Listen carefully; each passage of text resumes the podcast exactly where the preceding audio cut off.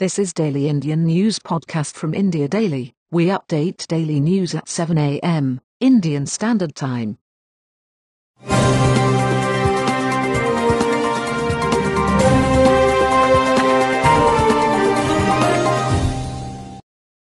I am Jeff in August. Headlines. Coronavirus live updates. ASI maintain monuments to open from tomorrow. 86% of COVID 19 cases in Tamil Nadu are symptomatic, says CM Palaniswamy. Eastern Ladakh standoff, Indian, Chinese armies agree to peacefully resolve row. Support for terrorism nearly wiped out in J&K, people want peace, senior army officer. Five Hizb terrorists killed in encounter with security forces in J&K Shopian.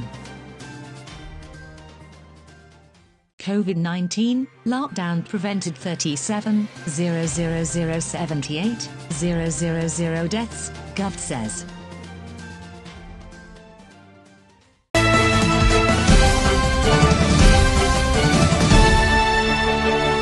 Coronavirus live updates. ASI maintained monuments to open from tomorrow. India's total number of COVID-19 cases has gone past Italy's count with total cases surging to 246,628. The country's death count stood at 6,929 as per latest health ministry data.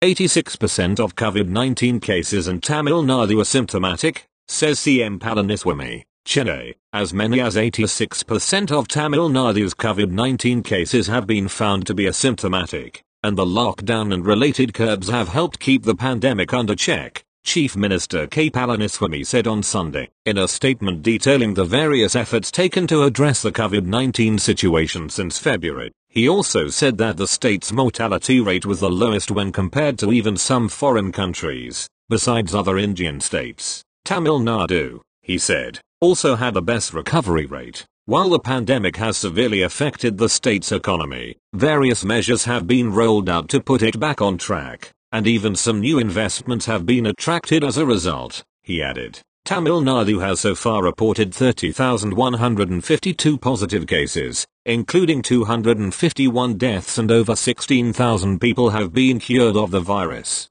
About 5.50 lakh tests have been conducted in Tamil Nadu till the 4th of June, 2020. Through these tests we came to know that 86% of corona-affected persons had no symptoms at all, Palaniswamy said. Soon after the outbreak of coronavirus in China in January this year, the state government started acting from February itself, he said. Measures included checks at railway stations and airports, sealing of the borders and the government implementing the lockdown in March, he said and lauded the people for abiding by the curbs.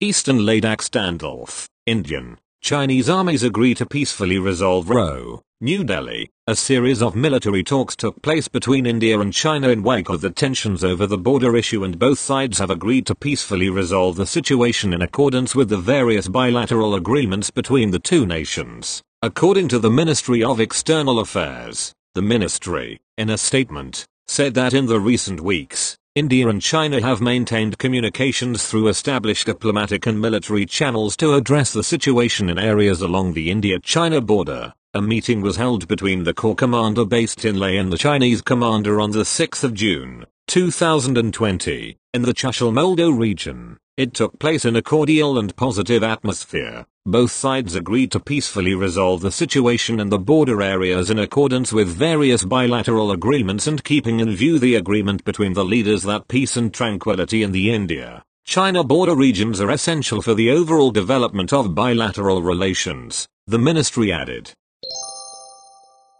Support for terrorism nearly wiped out in J&K. People want peace. Senior Army Officer, Srinagar. Recent uncoordinated acts of violence in North Kashmir are signs of desperation by terrorists which are not finding resonance among people who want to get out of the cycle of violence. A fact visible in the sharp dip this year in the recruitment of local youths and terror groups, a senior army officer has said. LT Gen BS Raju, heading the Kashmir-based 15 Corps, feels the basic premise of terrorism in Jammu and Kashmir is to create sensationalism that is backed by false separatist narratives and propaganda sponsored from Pakistan. These acts of terrorism are not finding much favor among the Awam, public, these uncoordinated terrorist acts are a sign of desperation. There is no semblance of any space where terrorists or separatists are in control, Gen Raju told PTI in an email interview. Overall, the people want a solution. They want to get out of the cycle of violence and that is the reason that the support for terrorism has been all but wiped out, he said.